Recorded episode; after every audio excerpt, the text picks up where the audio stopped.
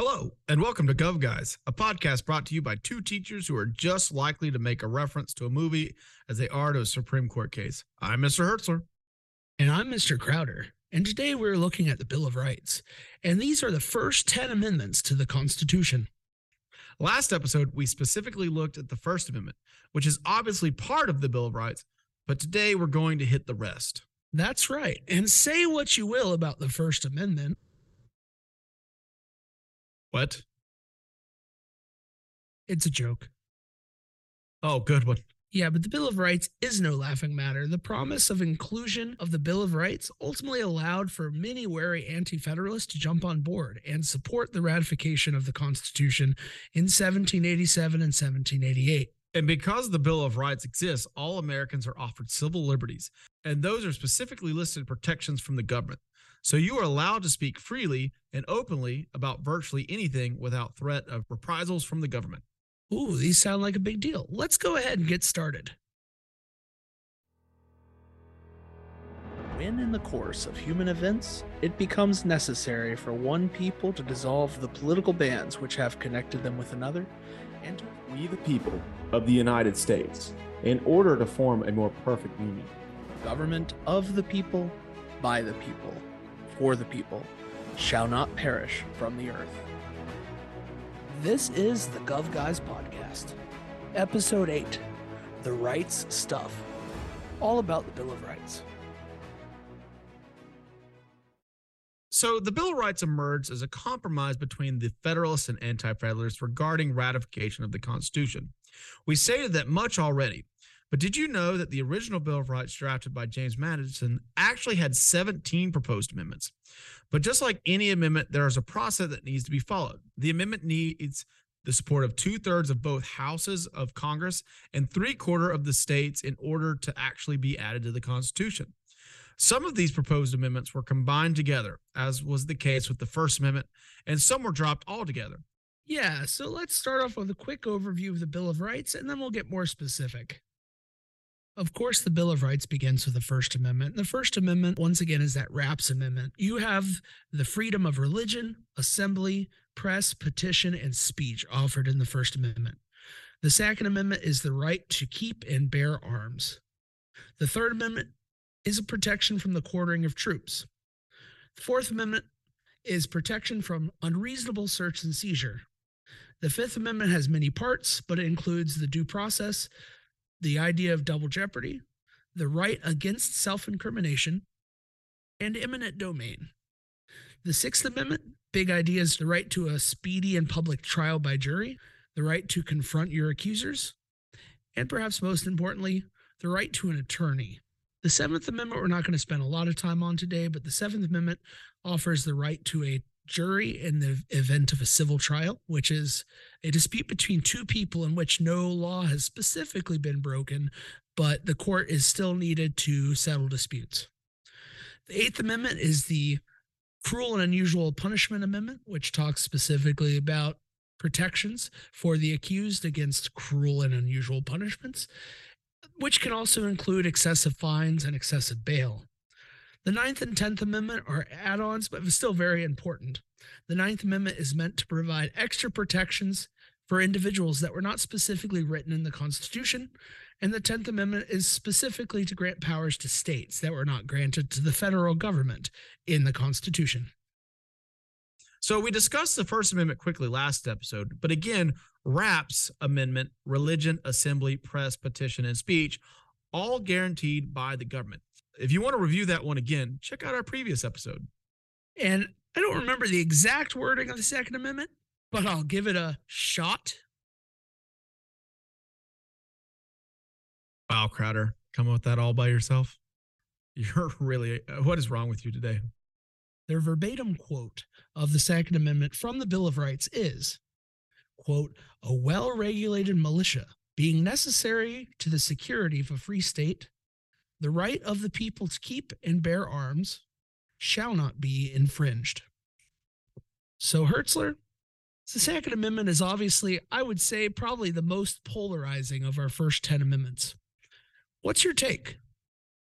Well, one of the big takes of it, I it, it's one of the most misquoted amendments of all time as well because if you when you hear it in society all we all we really hear from this amendment is that second line of right to bear arms which is really important but everybody's forgetting the first half of that where it's that well regulated militia part so my hot take is it's one of the most misquoted amendments of all time Right. We have to remember that a lot of this is coming out of the context of states that wanted to have a lot of self efficacy. They wanted a lot of self determination. They didn't want to necessarily be a part of a huge federal government. Right. Uh, and, and we're just coming out of the Articles era where, you know, states really did have virtually their own militias running things. And, and so I think a lot of the wording of the Second Amendment you have to understand in the context of states wanting to have militias to maintain their own self determination. And the right to bear arms was just a part of that to make sure that their militias were armed. However, you have to look at the other side of the argument too with the federal government. Remember, it was this lack of militia that kind of led to the Constitution moment in general. Um, when you have when you think about Shays Rebellion, uh, a lot of the militia members that would have been in the Massachusetts militia were actually on the side of Daniel Shay because they were kind of the ones being uh, taken a fool of by pay, paying the, you know those those high taxes. So you kind of get a sense that that it needs to be regulated, but but then you have that double edged sword where it can fall apart when it comes to national security. Yeah, absolutely. I I do feel like there is a disconnect in how we understand the Second Amendment. And I think a fair amount of it is attributed to just the difference in time, you know, between the world that existed in 1789 and the world that exists today in 2023. I do think there's a big difference in in how things are. The technology, especially associated with weapons, is hugely different. And I, I largely would also like to add in probably maybe this is the controversial part as well is the likelihood of a successful uprising of people against the government. Yeah, and I think one of the big things too is as a society now we need to define what militia means. Um, is that the National Guard? Is that is that the state militia, or does the state still have a priority of having a a almost like a volunteer fire department where you get called up on the weekends, you know, outside of the National Guard? Because the National Guard almost seems like a branch of the military.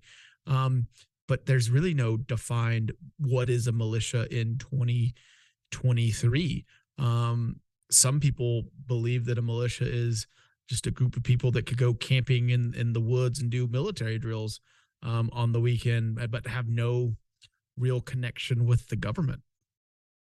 Advocates for gun control are going to ask that exact question. You know, the wording is a well-regulated militia, and you know what what what regulation is fair? what regulation is too much. I mean, if we're going full out here, you should make the argument that in order to have maximal uh, optimization of the Second Amendment, you and I should be able to have a nuclear warhead in our backyard if we want to. Whoa, there, Chief. At what at what level do you draw the line? I mean, I obviously, I would think that most people are going to agree that a random individual like you or I shouldn't have just a nuclear warhead sitting around. But at what point in time is our right to bear arms restricted or should be restricted or or should it ever be restricted? I don't know. That's that's where a lot of the debate is today on the Second Amendment. Yeah, and going back to that idea of historical context and and what Crowder said, what is the line? Um, we we have this what what was the weaponry like back in 18 whatever when you know some of these early cases were being argued? Uh the the, the federal government and the the the average joe smo has has the same weapon. They they they have a slow loading rifle but now it's like well i have my deer rifle but but the federal government has an assault rifle so i feel like i should have the same level of firepower as them um one interesting take, and I heard this a few years ago from a student in AP government. I don't know how credible it is, but it sounds pretty credible, um, especially when it comes to this idea of having a militia. Is Switzerland, um, if you own a weapon in Switzerland, you are mandated by the government to participate in. I think it's one once a month. You go and to state militia practice, where you go there and you you you practice in military operations and drills, and I'm sure they teach you gun safety there. Um, I'm not opposed to this, but you, you got to think Switzerland is a is a small-ish country, um, probably about the size of some of our our mid mid range states. So I, I feel like that would be hard to to to regulate in the United States, especially when it comes to the states. But it's not a terrible idea. Right. You know, the, the Swiss are built different. They have their own knife. You know, like uh, many of you have never opened wine under fire before, but we're going to practice that now, right?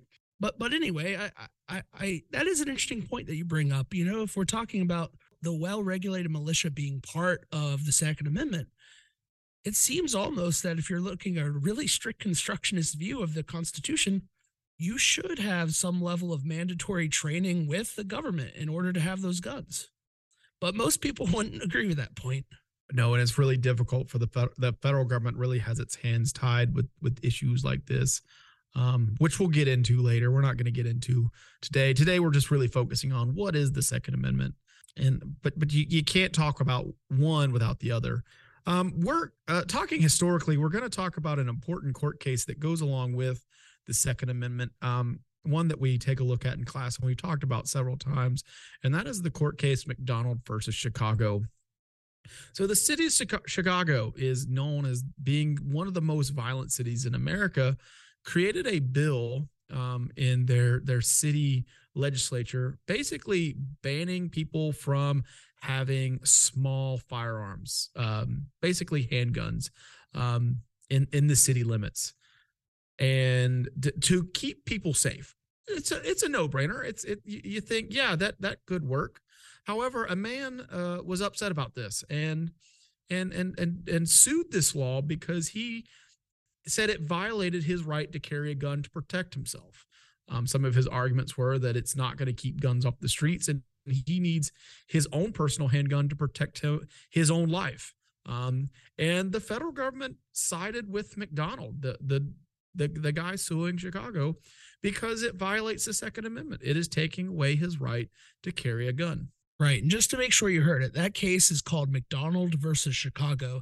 And it's one of the landmark Supreme Court cases that we want to make sure that we know for this course.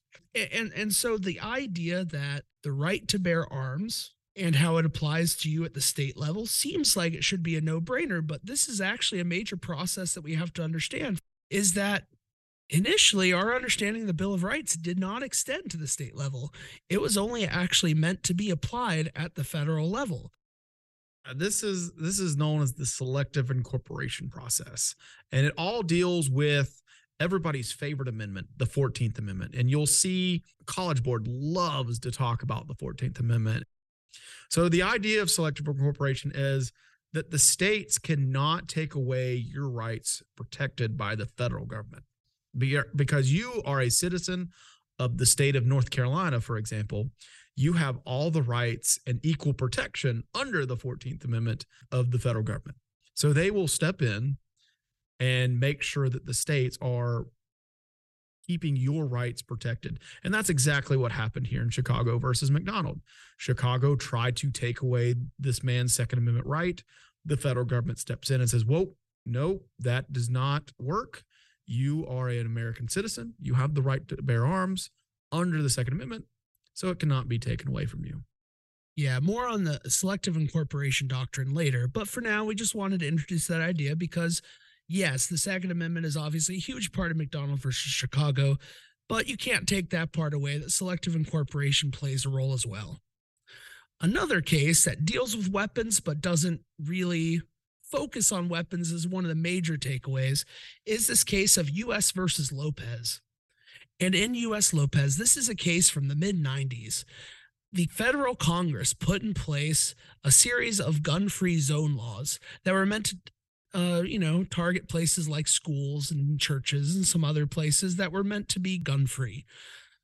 Lopez brought a weapon onto school campus in Texas, and he was arrested under this federal law.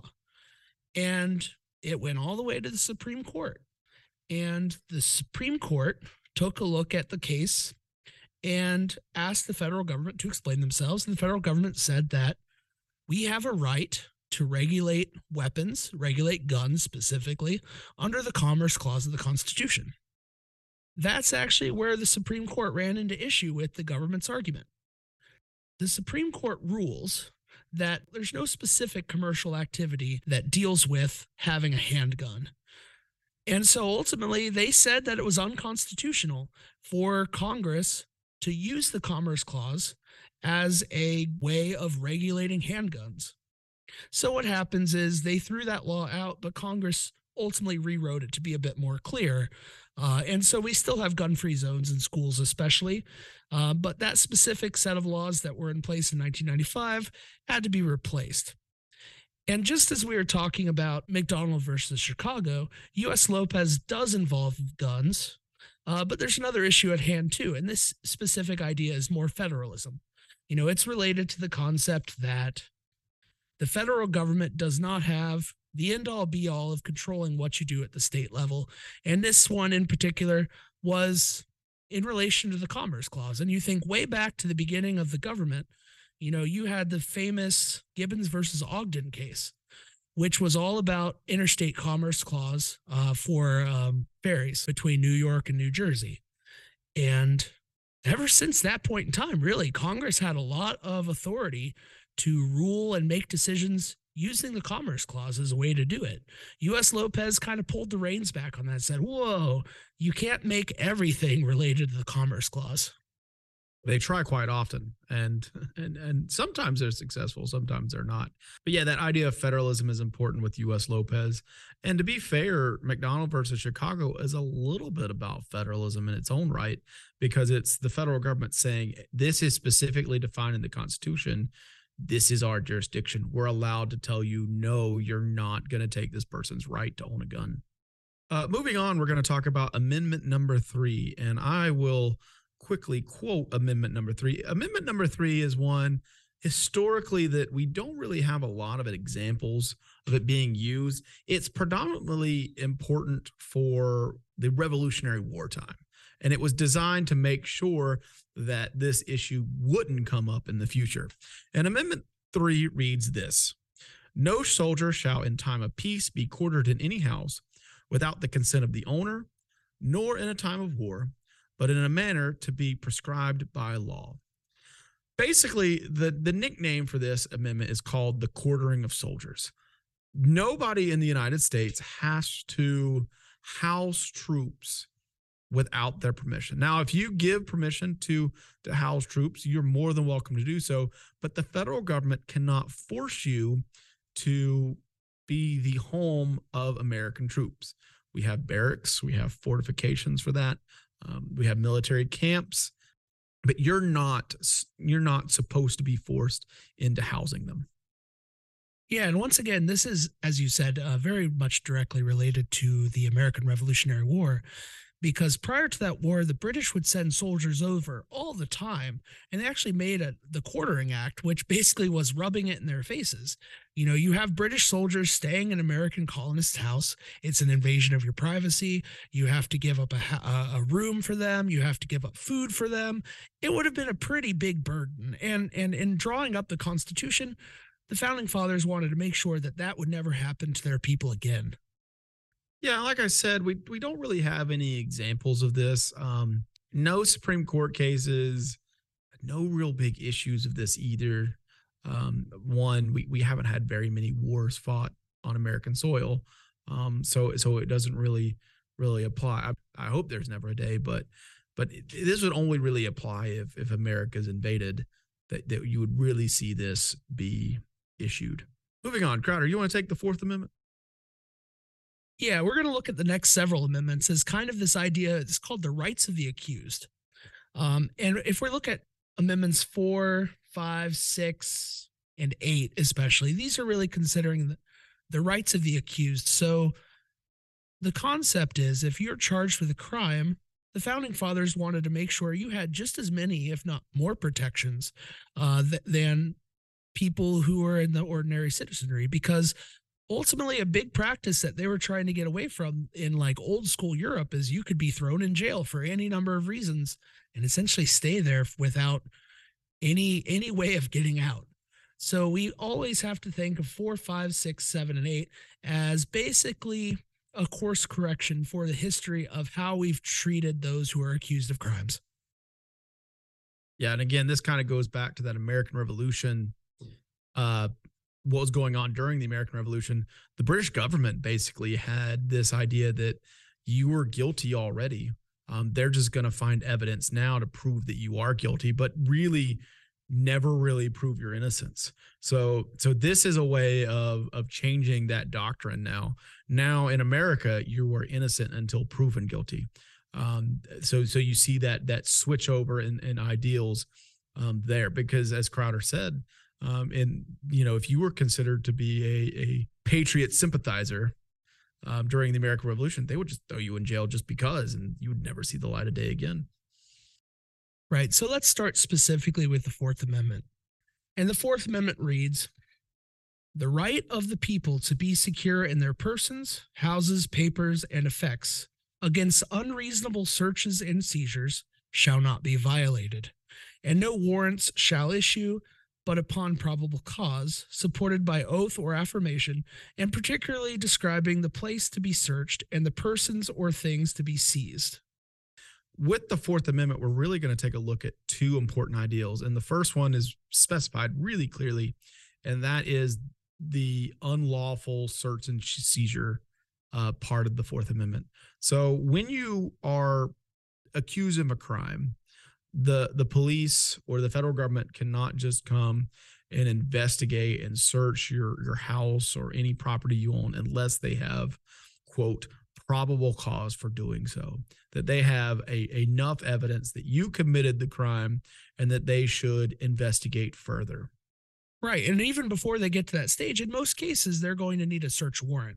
They're not supposed to just turn up to your house and start, you know, throwing out your your your desk drawers into the front of the yard to see what's there. Right. Uh, now, this this is a little bit different when you bring in the idea of probable cause.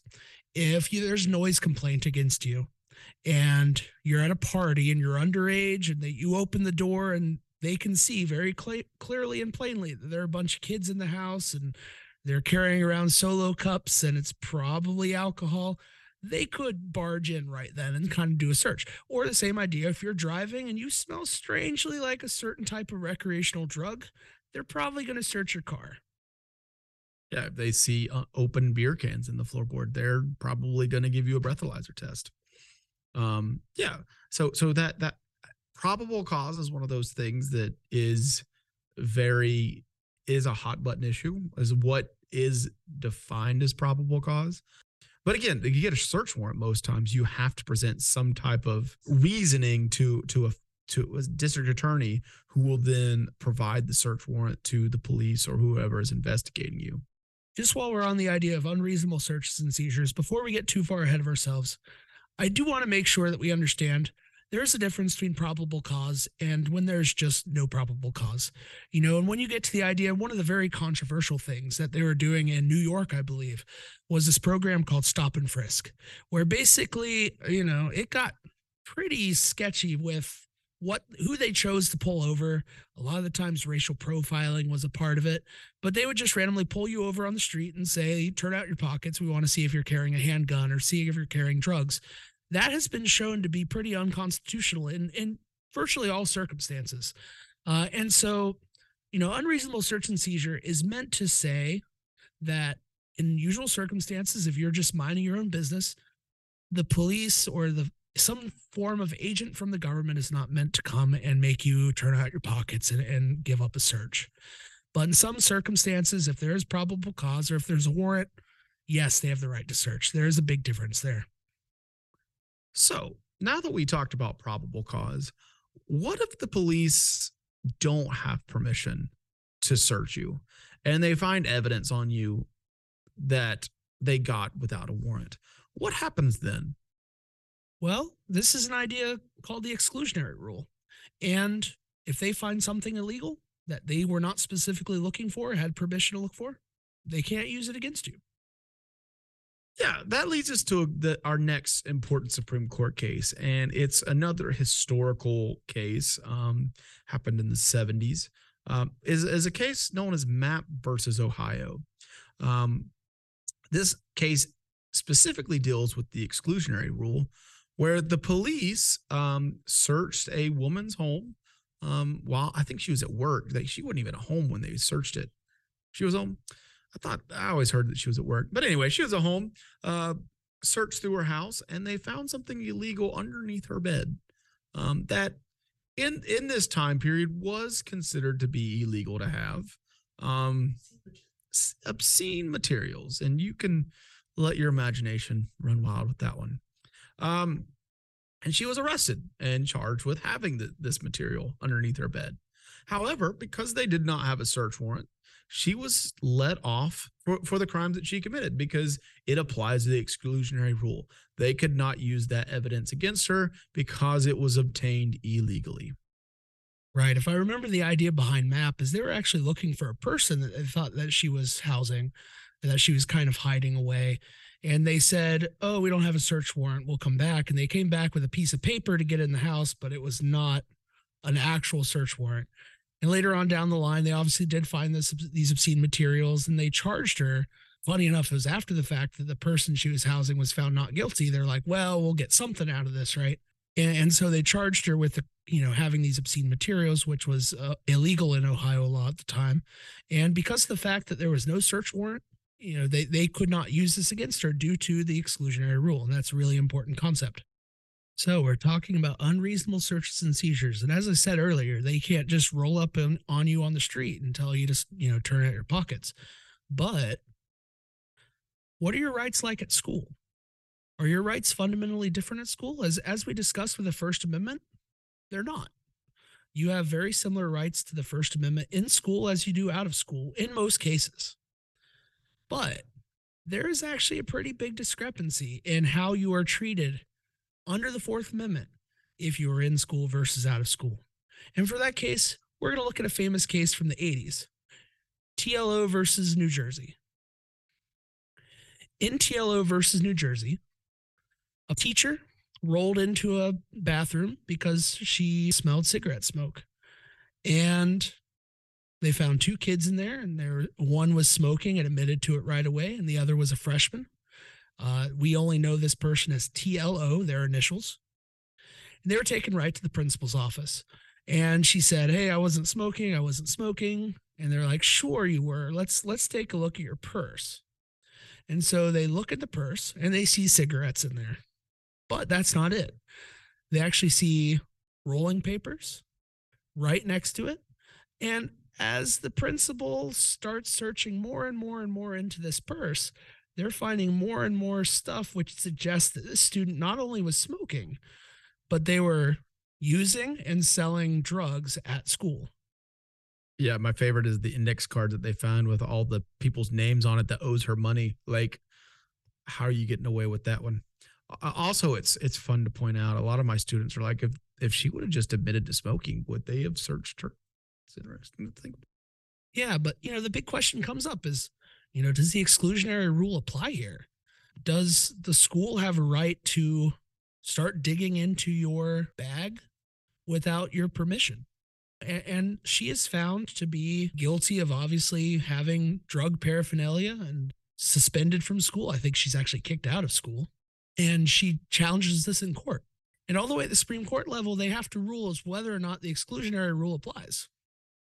And actually, the Supreme Court says it does. But they also rule that in the basis of running a functional school, your right to search and seizure does not actually have to have a probable cause. It is at a much easier threshold to pass. It's called you have to have a reasonable suspicion to search a student on school grounds. And reasonable suspicion just means like uh, someone was smoking in the bathroom and you were in there during that time. Right. And and so the threshold for being searched at a school is much lighter actually uh, than than it would be if you were just on the street. Yeah, this is a very high discussed you know moment in class when you talk about it you know well i could tell them not to search my car well if if they have reasonable suspicion that you are if you have something in your car they're they're more than allowed to go look in your car um, i think the thing that is interesting is we just the school that we work at has a has a rule that if they catch you coming back on campus, they're allowed to search your bag, they're allowed to search your car. They're like, "Why are you off campus?" That's reasonable suspicion. Um, and then there's nothing that you can you can say or do to to stop them from doing so. Right. Uh, I mean, this one is obviously one that gets the students really heated. Even when we get to the idea of, um, you know, suspicion and probable cause and things like that, you know, like where'd you draw the line? Well, ultimately, it kind of depends on a case by case basis. Obviously, police are going to have more interactions where they have to prove what a probable cause is than most people, but it really, a lot of it depends on the court. What does the court say and understand to be probable cause? is probably going to change a little bit in a case by case basis. What is the court going to accept as reasonable suspicion, right? And, and so, especially when you get to unreasonable searches and seizures, especially at school, it's a lot harder to prove that your rights were violated in a search.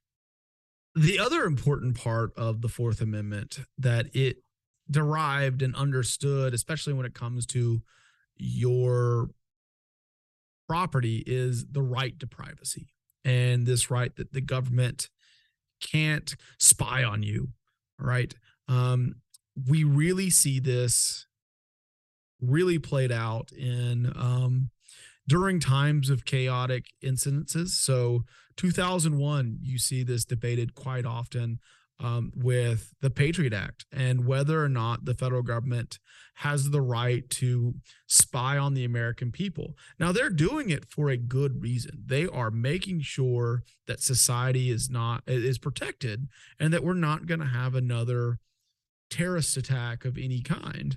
But people feel like the federal government is overstepping their bounds. They're they're they're wiretapping people's phones. They're monitoring what you're looking up on the internet. Um, at times, they move into neighborhoods to spy on people. That you don't really notice them because they blend in so well. But but people really are you know questioning whether or not that is constitutional or it violates the Fourth Amendment. Right. It's really important to understand the Patriot Act in the context of the time. In the September 11th attacks, there were people who were trained to fly airplanes in America. You know, there were whole networks of uh, a, a small terrorist network, to be fair, but they were operating in the United States and and carried out those attacks, obviously. So there was a huge push almost right away, and it was very bipartisan in Congress to give the government a little bit more free reign in how they collected data, especially cell phone data, on on its own people or at least people within its own borders, uh, which obviously includes its own people.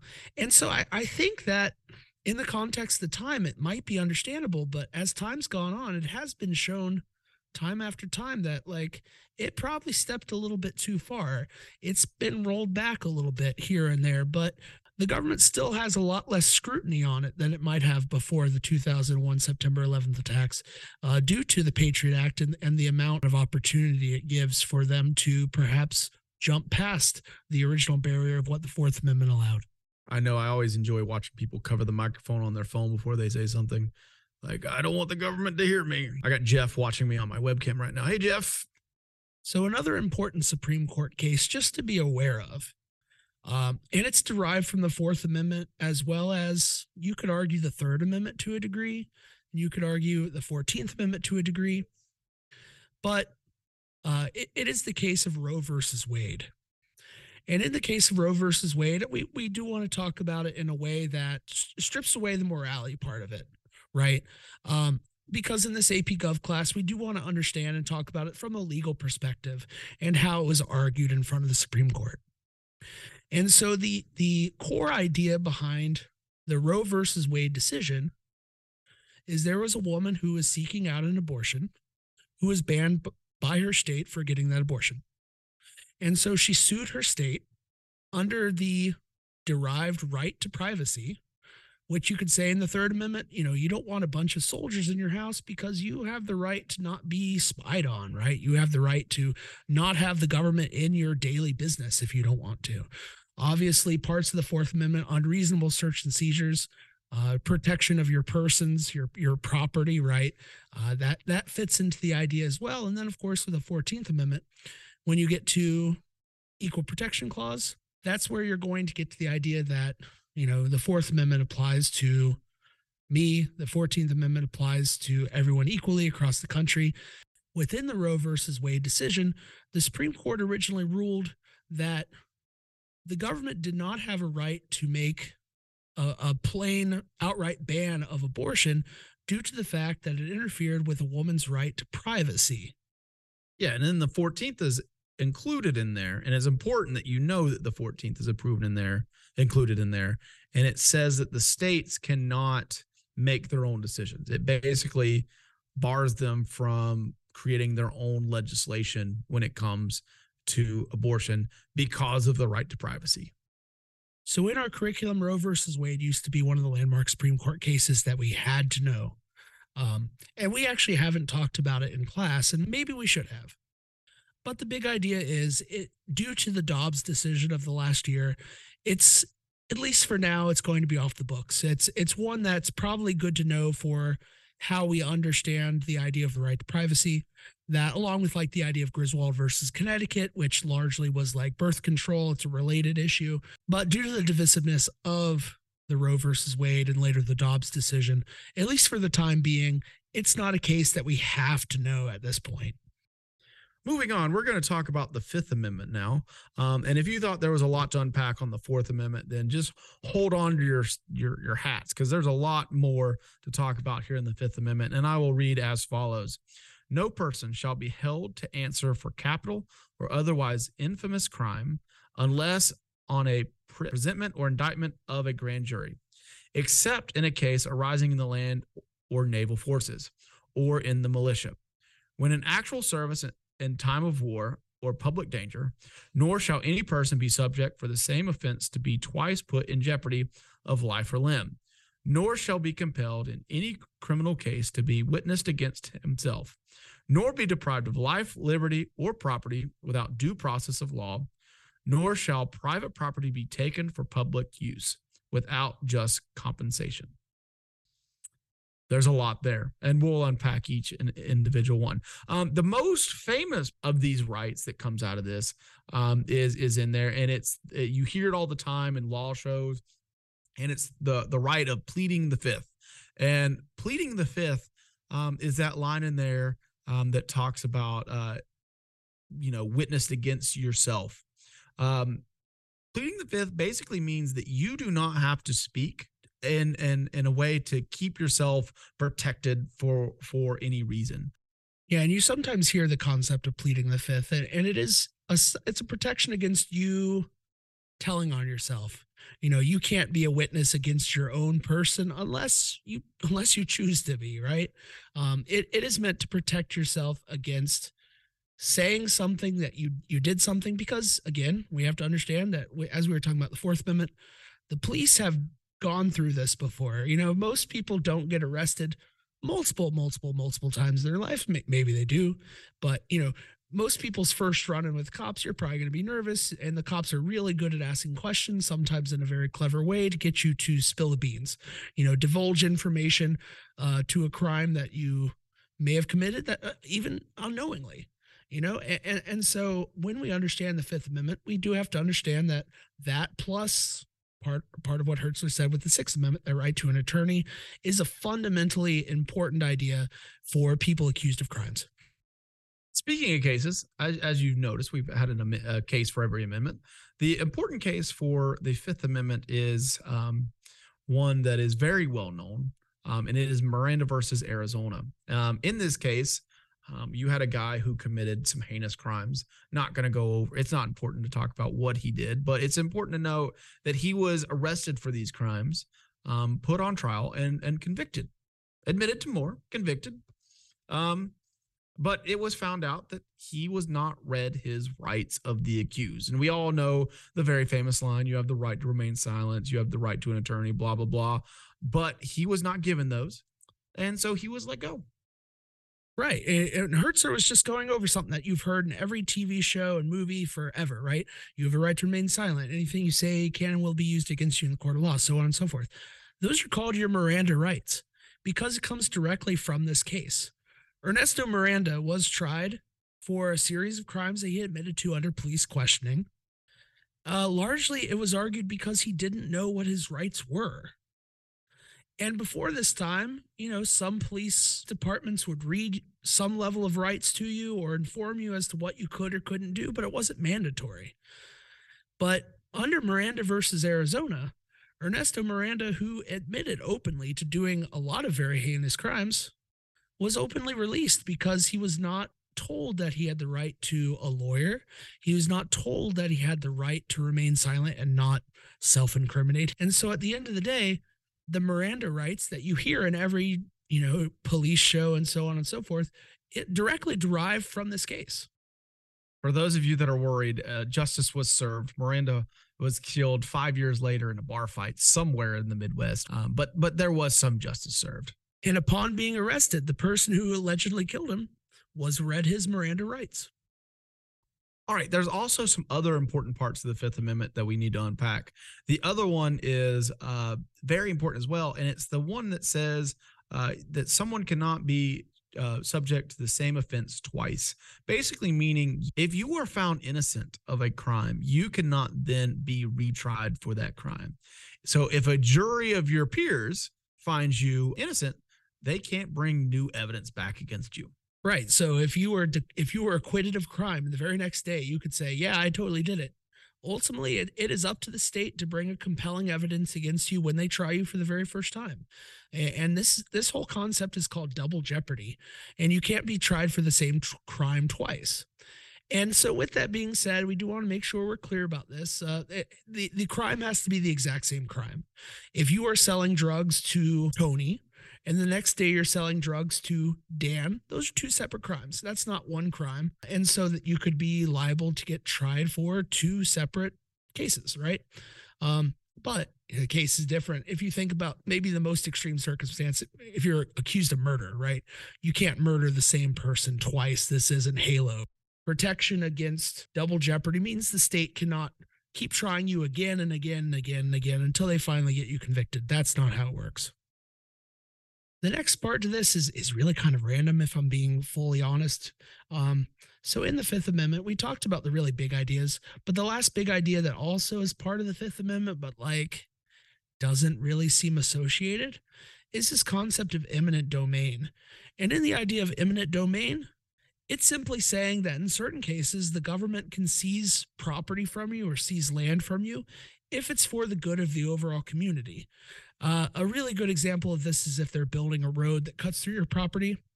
They can ultimately take property from you if it's for the good of building the road. Now, part of that does include the fact that you should be fairly compensated. They can't just take stuff from you outright, but they do have to offer you money for things. And oftentimes people will go to court over eminent domain issues, but more often than not, the government has a really easy point to prove of why seizing property is going to be good for the overall community. It's it's sometimes difficult to win those types of cases. The Sixth Amendment is also a pretty big one. And the Sixth Amendment is in all criminal prosecutions, the accused shall enjoy the right to a speedy and public trial by an impartial jury of the state and district wherein the crime shall have been committed, which district shall have been previously ascertained by law, and to be informed of the nature and cause of the accusation, to be confronted with the witnesses against him, to have compulsory processes for obtaining witnesses in his favor, and to have the assistance of counsel for his defense. So there is a lot there. But again, if we're breaking it down, you have the right to a public trial that's meant to be speedy. You have the right to confront your accusers. And perhaps most importantly, you have the right to an attorney because, like, Again, most people who are arrested aren't necessarily arrested five, six, seven, eight times. You don't know the process. For better for worse, there are people who, as an occupation, know how to do the court, right? They're lawyers and they're meant to represent you because they professionally know the law and they can represent you in court because they're much more knowledgeable than most people are going to be. Yeah, they're like accountants for taxes. They're, they they go to they punish themselves to go to school for long periods of time to to learn this. But yeah, yeah. Um, so it is important to know the, these rights. These are included in your Miranda rights as well. Um, and that leads us to another important court case that kind of deals with with with this. So part of what makes the Sixth Amendment is such a big idea is you again have to understand the context of the time, where if you're accused of a crime, you could be thrown in jail, and the government could keep you in jail for an indefinite period of time and never hear a trial. You know, you never see your day in court. The Sixth Amendment is written specifically to try to fix that by ensuring that your trial is public. You're not just going to be randomly like accused somewhere and disappeared like they do in a lot of countries. Um, you're going to get a jury of your peers. The idea is that the people who are going to ultimately choose to try and convict or acquit you are going to be people of the same community that you live in. And on that point, you know, that jury idea is very important because you had times where you have one person deciding your fate. Um, and and you want that consensus. You you want people that live in the same area you do to make those decisions because a judge doesn't know you, but the people might. This is one of the things that a lot of people complain about is oh man i got jury duty. I don't want jury duty. But like the court system needs good citizens you know and it's not necessarily fun to be called by called for jury duty. Like i, I think everyone gets that but the court system needs good citizens. They don't need people who are just wanting to blow it off and get it over with for the day or trying to constantly get out of it for maybe illegitimate reasons.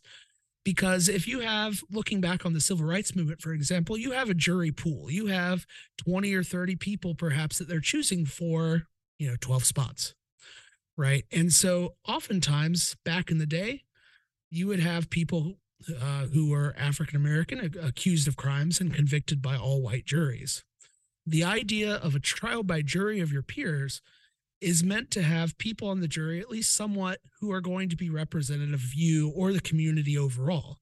And so there's been a lot of work in several Supreme Court cases that we're not going to specifically talk about that dealt with the trial by jury and trying to make sure that it was representative of the accused and the community they come from.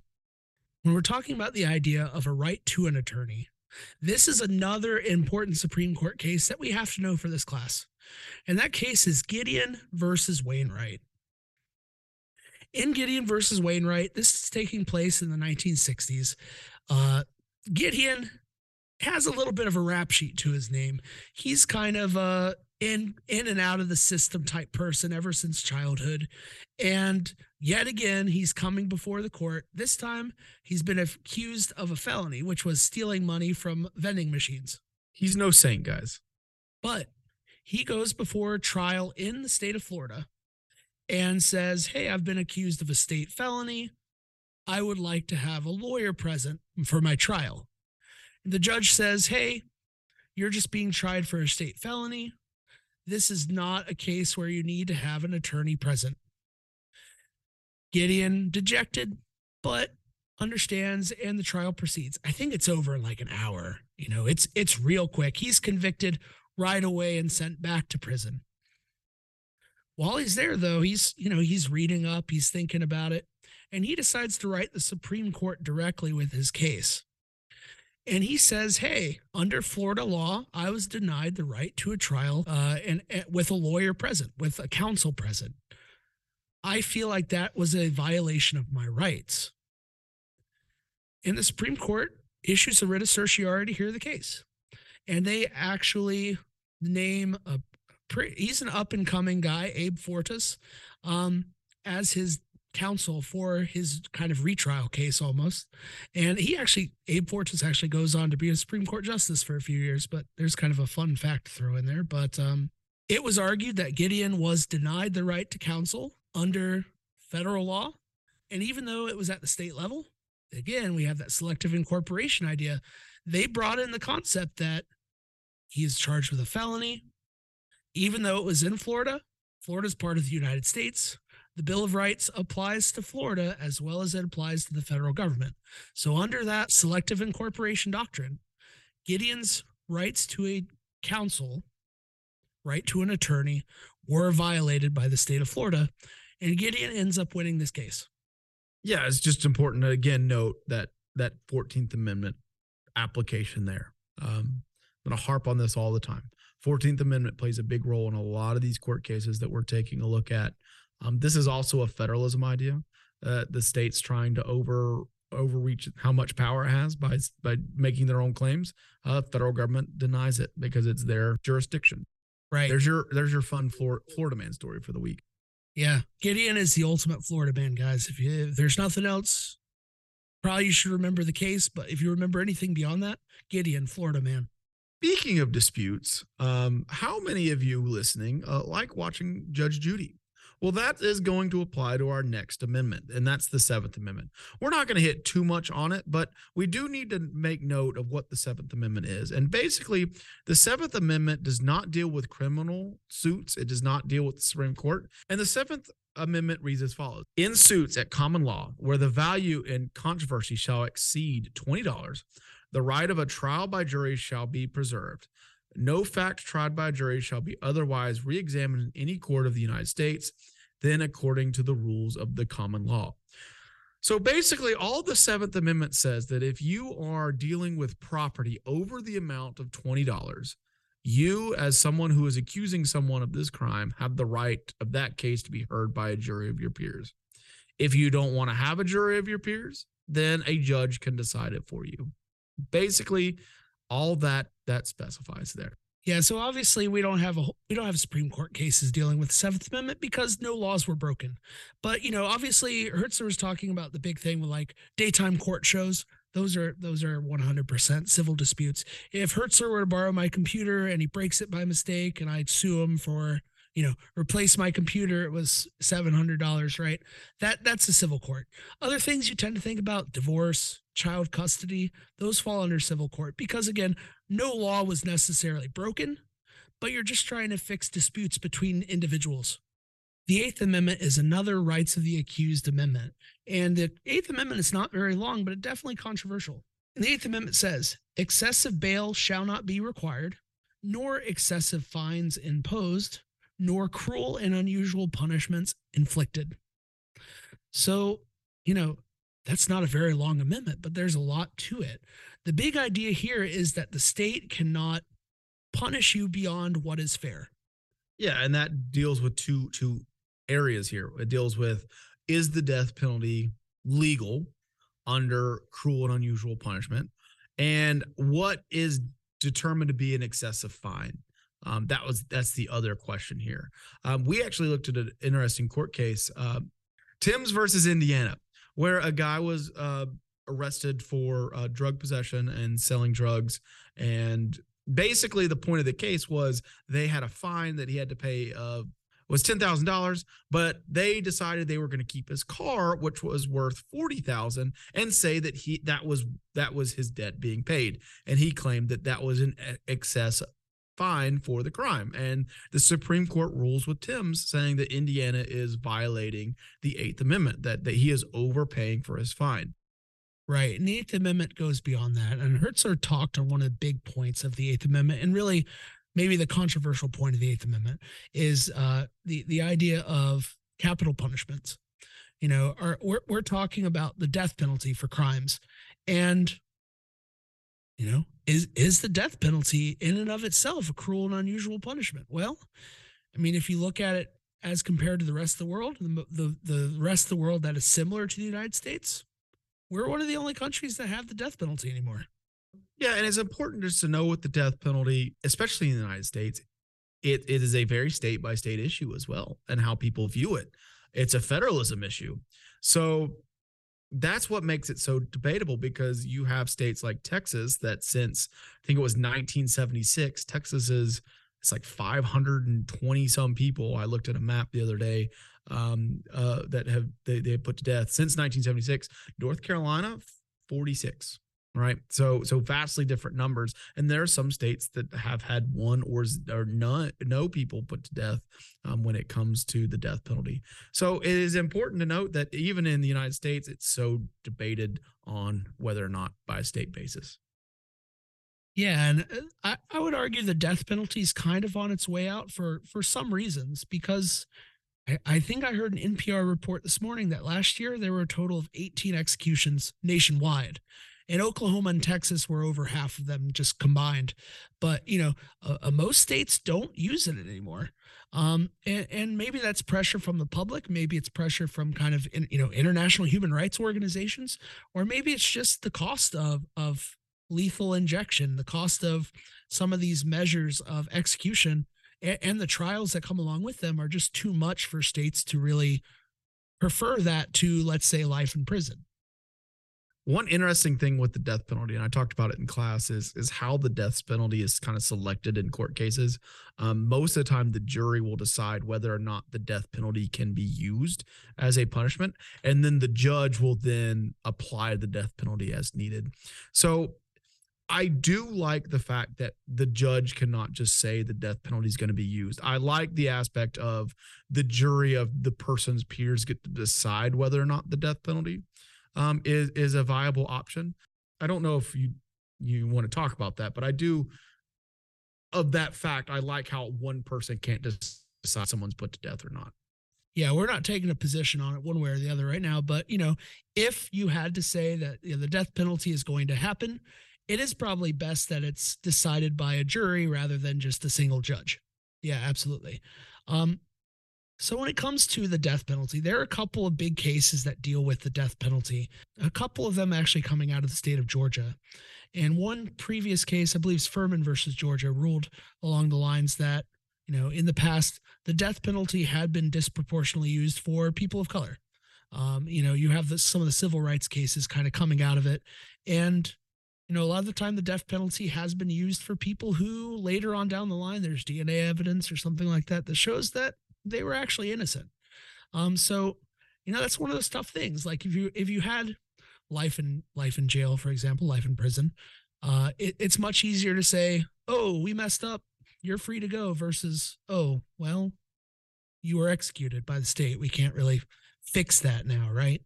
Um, but on the but on the issue of a second court case coming out of Georgia, was Gregg versus Georgia, 1976 um, along with the several other court cases.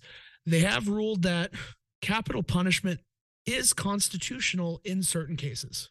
Uh, and and it's probably easier to talk about people who are excluded from capital punishment as a form of uh, punishment rather than you know people who are eligible but people who cannot be executed by the state include mentally ill mentally handicapped people who are under 18 at the time that they committed the crime uh, or or just an instance where maybe it's an attempted murder, but the person did not actually die of the crime. Those are all instances where the Supreme Court has ruled that you cannot uh, try somebody with capital punishment under those circumstances.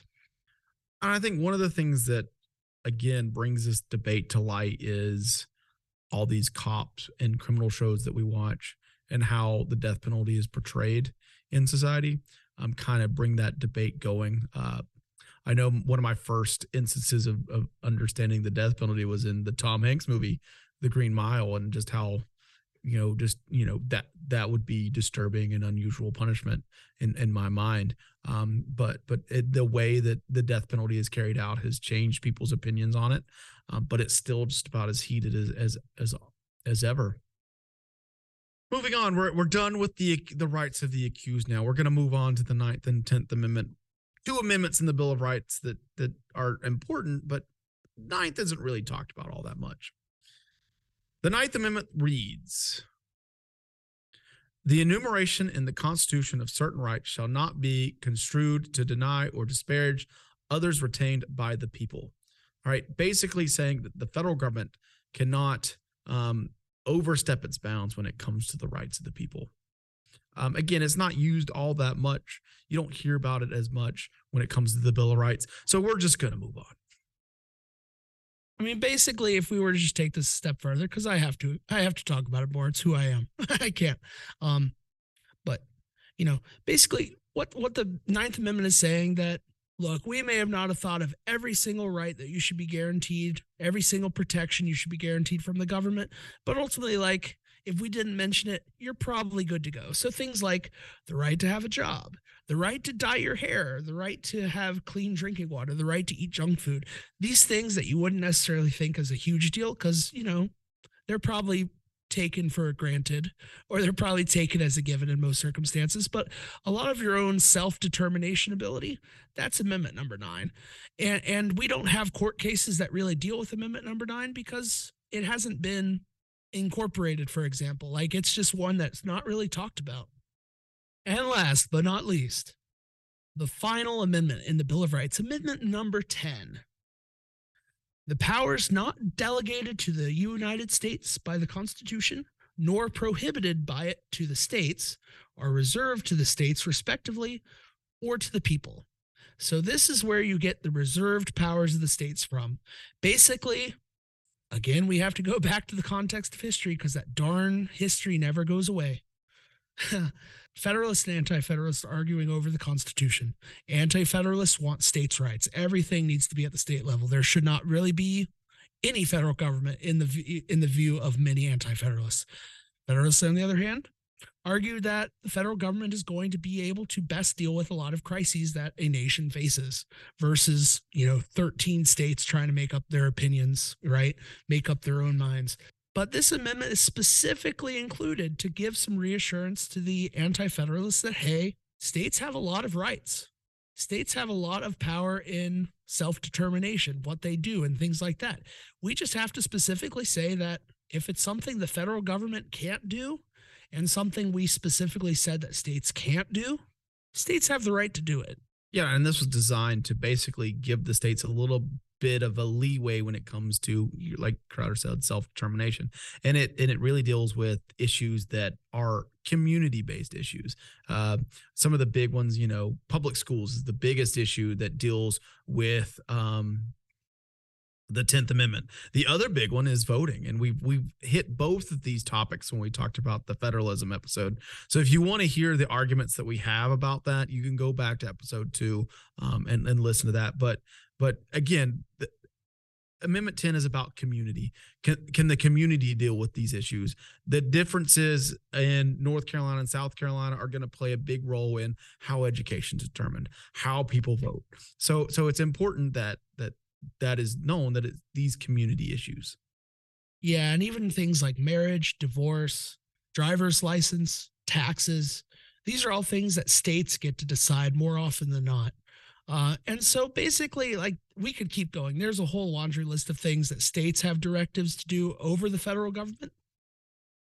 But for all intents and purposes, a lot of states have a lot of rights for how they do a lot of things. And just so we're clear, amendment number 10 deals with that that one word that we bring up all the time when it comes to government, and that is federalism what is designed powers for the federal government and what is de- designed powers for the state governments and that division of power and how it's set up. So there we are, guys. These are our civil liberties. The first 10 amendments to the Constitution that guarantee our rights to a huge number of things. And they're written specifically in a time to assuage the fears of people who were afraid of a strong federal government but they were also written in a way to guarantee that you and I have certain rights and privileges that the government can't infringe upon. Thank you for listening. Remember, if you want to hear more about us, um, we we have social media sites on Instagram and TikTok. Uh, we we post fun videos on TikTok that are educational but also entertaining. Uh, um, we you can listen to our podcast on Spotify, Apple Podcast, iHeartRadio, all, all, all the major podcast listening sites. So if you want to hear more, if you want to listen to more of our episodes, if this is your first one, those are where you can find them. Thank you so much for tuning in. Have a great day. Bye, guys.